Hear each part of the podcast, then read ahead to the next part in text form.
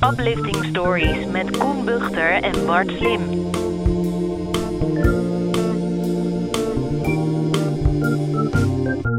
Hey Bart. Hey, Koen. Lang geleden, jongen. Ja, leuk je weer te spreken, man. En eh, kerstmis komt dichterbij. Ja. Hoe voel jij je al een beetje in de kerststemming? Eh, ja, we hebben een boom en ik eh, ben er niet zo heel erg mee bezig. Maar weet je, Koen, kijk, ehm, zoals je weet ben ik eh, nogal van af en toe rare dingen doen, hè, die te maken hebben met, nou ja, laat ik zeggen, diep gewortelde angsten en eh, een, veelkleurig palet aan eh, trauma's dat ik met me meedraag. Ja. En in de vorige podcast vertelde ik dat ik een, eh, een boomtopwandeling had gemaakt en dat ik daarbij doodse angsten heb uitgestaan, maar het tegelijkertijd ook heel tof vond. Ja, want je hebt hoogtevrees, hè? Ja, daarom. Dus ik ben, ik ben daar echt, dat, dat is wel echt een ding. Maar nou heb ik toch wel weer een soort stap gezet daarin. Want ik heb mijn vriendin en mezelf een indoor skydive cadeau gedaan voor Sinterklaas. Eh, Als iemand met hoogtevrees dat doet, dat is wel ongelooflijk. ja, maar het is, ik ga je straks uitleggen dat het eigenlijk met hoogtevrees niet zo heel veel te maken eh, heeft. Maar je, je kan het doen als je wel eens op de snelweg eh, naar Utrecht rijdt. Of in de buurt van Utrecht, dan zie je die, die zuilen staan, zeg maar. Daar kan je het doen, indoor skydive. Het zijn een soort silo's waar je in gaat zitten. Ja, je, je staat in een soort koker, een enorme koker, op een raster. En onder dat raster wordt met een turbine eh, wind naar boven geblazen. Van, eh, met, met een snelheid van eh, 130 km per uur. Dat kunnen we even horen nu.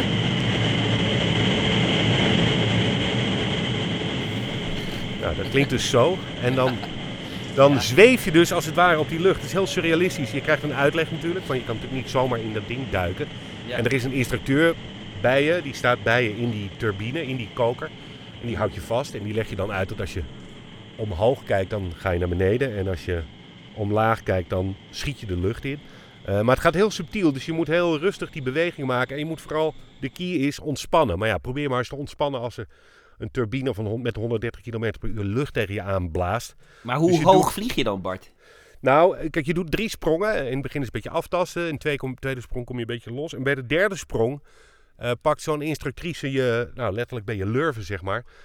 En dan ga je dus al molenweekend, al draaiend, met haar die koker in, zeg maar. Een meter of 35, denk ik. En dat vond ik wel even heel spannend, want je verdwijnt dan ook uit beeld als het ware. Ja, ik ben gek genoeg geen moment bang geweest, want er was ook een vader met een dochter eh, in ons clubje. En dat meisje was denk ik een jaar of acht.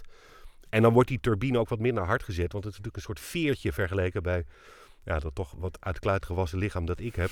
dus die, die turbine moest even wat zachter gezet worden, want anders schiet zij natuurlijk zo die koker in en dan door de schoorsteen naar buiten, zeg maar. Ja, Maar ik had achteraf pas in de auto terug dat ik dacht, ja, wat maakt het nou eigenlijk zo vet? Nooit, eh, hè, los van het feit, de, de, de fysieke ervaring. Maar dit is natuurlijk het dichtst wat je in de buurt komt van eh, vliegen. Dat, Ja. de- en dat is natuurlijk toch een soort hele inerte, diepe wens die de mens heeft om te kunnen vliegen. Dus dat heb ik toch een beetje ervaren bij deze indoor skydive.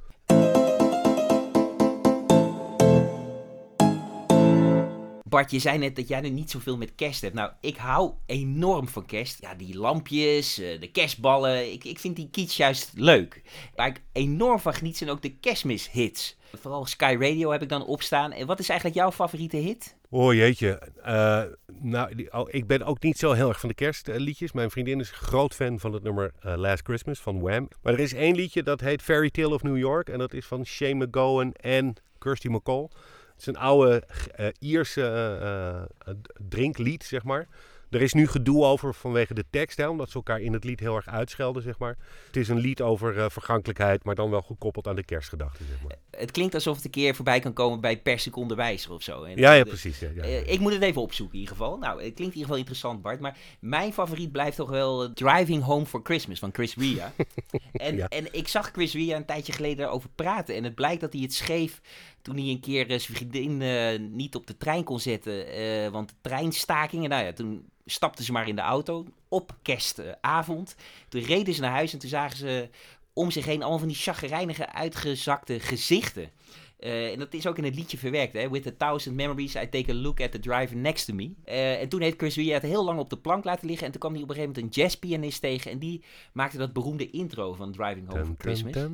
Precies. En uh, ja, toen dacht hij, nu moet ik het uitbrengen. En ja, het is een van de grootste hits. Maar ik vind het ook gewoon echt een lekker nummer. Hij heeft natuurlijk een hele mooie stem. Maar op de tweede plaats voor mij staat natuurlijk Mariah Carey met ja. All I Want for Christmas. Maar het leuke is dat ik erachter kwam dat Mariah Carey nu een nieuw hitje heeft met Oh Santa. Wat me daar nou echt in opvalt, Bart. Ondanks corona, zij straalt. Ze is enorm jong. Ze heeft een stralend gebit, stralende ogen, een enorm decolleté. Ik dacht echt, nou, Mariah is gewoon 16 ineens weer. Op een gegeven moment in het liedje gooit ze er een hoge noot uit. Het is niet normaal. Hoewel het ook wel een beetje klinkt alsof ze in hoge noot is. Maar in ieder geval, ze klinkt echt als vanouds. Luister maar.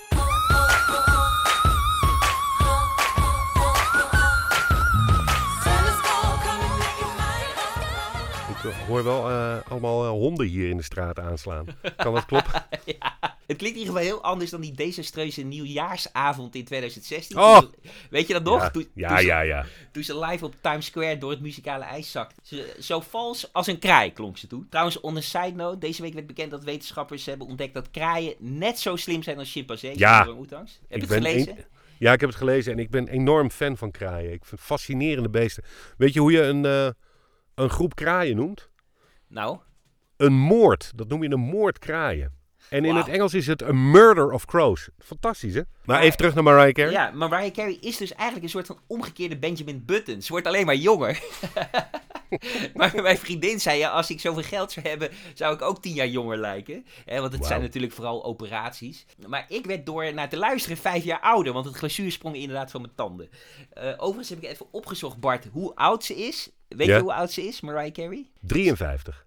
Nou, ze is dus 50 jaar oud volgens Wikipedia. Of 51. Dat is dus onduidelijk, omdat ze daar zelf nooit over wil praten. Maar ik geef er een standbeeld voor jeugdigheid. Want het blijft een geweldige zangeres. En ze ziet er stralend uit. Daar word ik nou blij van in deze coronatijd, Bart. Heel goed.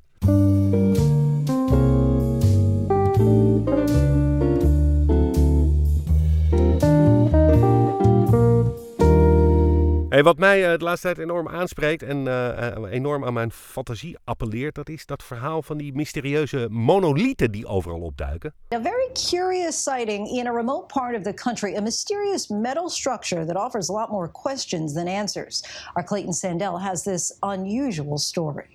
It starts like a good sci fi movie in an area of Utah people actually call Mars of the Earth. The intrepid explorers go down to investigate the uh, alien life form. Wildlife officials minding their own business, counting bighorn sheep from a helicopter last week, looked down and spotted this. What the heck is that? The crew landed the chopper and began to investigate, finding a shiny triangular monolith standing about two earthlings high, solidly mounted to the rock. Ja, eerst in uh, Utah dus, in Amerika, later ook in Roemenië, maar ook in ons land, hè, in Friesland, daar zijn ze opgedoken.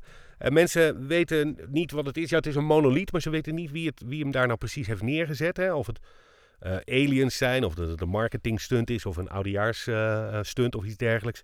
Het doet natuurlijk heel erg denken aan die, die zwarte monoliet uit 2001 A Space Odyssey, hè, die film van Stanley Kubrick.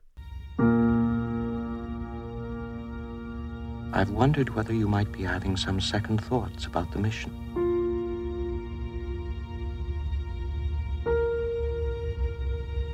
How do you mean?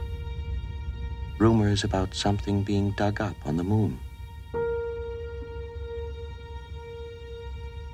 I never gave these stories much credence, but particularly in view of some of the other things that have happened, I find them difficult to put out of my mind.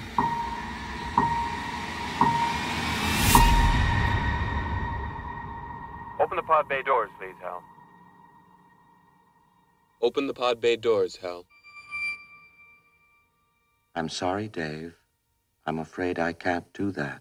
Wat ik eigenlijk hoop bij dit verhaal, dat is dat het verhaal achter die monoliet nooit bekend wordt. Hè? Ik vond laatst, toen ze zeg maar op het punt stonden om de identiteit van Banksy te onthullen, toen, toen was ik eigenlijk ook teleurgesteld, weet je wel. Omdat ik, uh, ik vind het eigenlijk zonde. Het is toch mooi dat, uh, zeker in deze tijd, uh, zeker de kunst, dat die de fantasie prikkelt. Hè? En dat, de, dat, het, dat het een mysterie blijft wat daarachter schuil gaat. En ik hoop eigenlijk, dat is eigenlijk mijn wens voor dit jaar, dat ja, dit dan zo'n verhaal blijft waarvan de precieze ja, achtergrond nooit helemaal duidelijk wordt, omdat het zo aan je fantasie appelleert, weet je wel. Hij was er ineens en toen was hij weer verdwenen. Is het kunst? Zijn het aliens? Dus laten we nou in godsnaam zorgen dat de monoliet het mysterie blijft dat het nu is. Ja, je wil eigenlijk dat de monoliet een soort Jezus is. Dat iedereen heeft daar ideeën over, maar niemand weet eigenlijk precies wie die man nou echt was. Of de G-plek. ja, je kunt hem wel raken, maar je weet niet precies waar die zit. Ja, je weet niet waar die zit, je weet niet waar die vandaan komt, je weet niet wat je eraan hebt, maar hij is er wel. Dat en nog veel meer alleen maar in Uplifting Stories, dames en heren. En Bart, een andere leuke bijkomstigheid van deze coronatijd is dat heel veel mensen nu nieuwe hobby's aan het ontdekken zijn. En uh, mijn nieuwe hobby is het bespelen van de midwinterhoorn. Oké. Uh, uh, de midwinterhoorn, ja, dat is een traditie in Nederland, vooral uh, in Gelderland, Overijssel, uh, Twente, dat rayon zou je kunnen zeggen. Het is ooit ontstaan uh, volgens de overlevering tijdens de Joelfeesten, maar het zijn in ieder geval vaak wat oudere heren, soms ook dames, die op van die houten hoornen blazen. Eigenlijk tussen Advent en Drie Koningen, dus zeg maar grofweg in december, blazen ze op van die houten hoorns.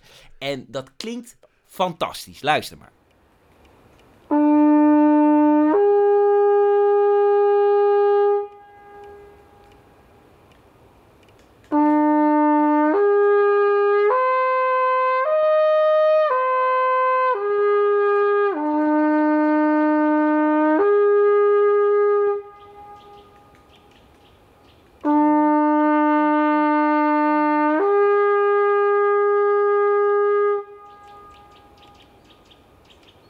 Ik heb dit instrument ontdekt omdat ik voor Omroep Max nu een serie maak. Dat heet Koen op de kerstkaart. En daarin ga ik op zoek wat we nog kunnen tijdens coronatijd. Hè, want alles zit dicht.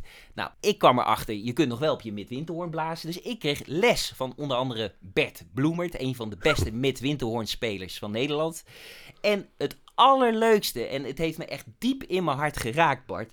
Ik heb gewoon, kijk eens, ja, jij ziet het via de Zoom-verbinding. Ja, ja, ja. Maar de er één. Ik heb er gewoon één gekregen. Ik heb hem hier in mijn handen. Hij voelt ook lekker zwaar. Het is een beetje alsof Ja, maar- je een enorm Ja, ik- slagtand van een, van een olifant in je handen heeft. Ik weet hoe hij eruit ziet, Koen, want hij hing- hij hing vroeger bij mijn moeder boven de open haard. Ik weet, want ik kom daar vandaan, hè, uit Overijssel. Oh En, ja, dat is ehm, waar, ik, ja. Ja, ik ken dit geluid van de midwinterhoorn wel. Het is een soort, eh, ja, een soort, soort net niet didgeridoo, hè?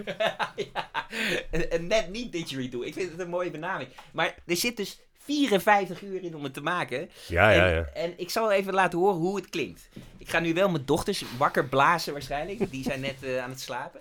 Wacht moment. Ik ga er even bij staan. En dat klinkt dus zo.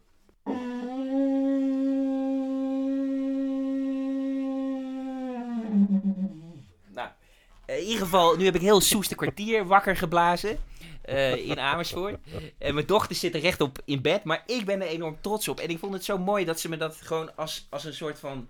Ja, eh, initiatie bijna Ja, gegeven. heel bijzonder, hoor. En ik heb beloofd, en daar heb ik eigenlijk een beetje spijt van, dat ik volgend jaar terugkom eh, in Lunteren, waar deze club zat van een heer op, die op een midwindhoorn blazen. En ik heb Ja. gezegd, ik doe volgend jaar mee.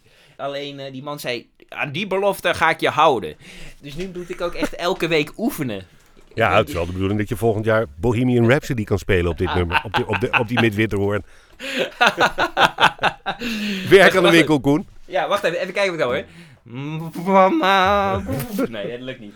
Succes ermee, Koen.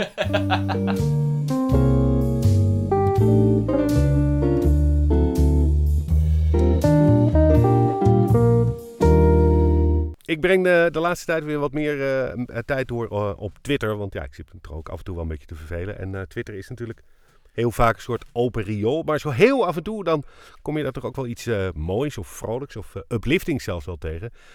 Ehm, valt mij op dat, tenminste de mensen die ik volg, dat daar steeds vaker mensen tussen zitten die dan een soort vraag stellen van, ja, ik noem maar wat, wat is je favoriete kerstfilm? Of is Die Hard wel of niet een kerstfilm?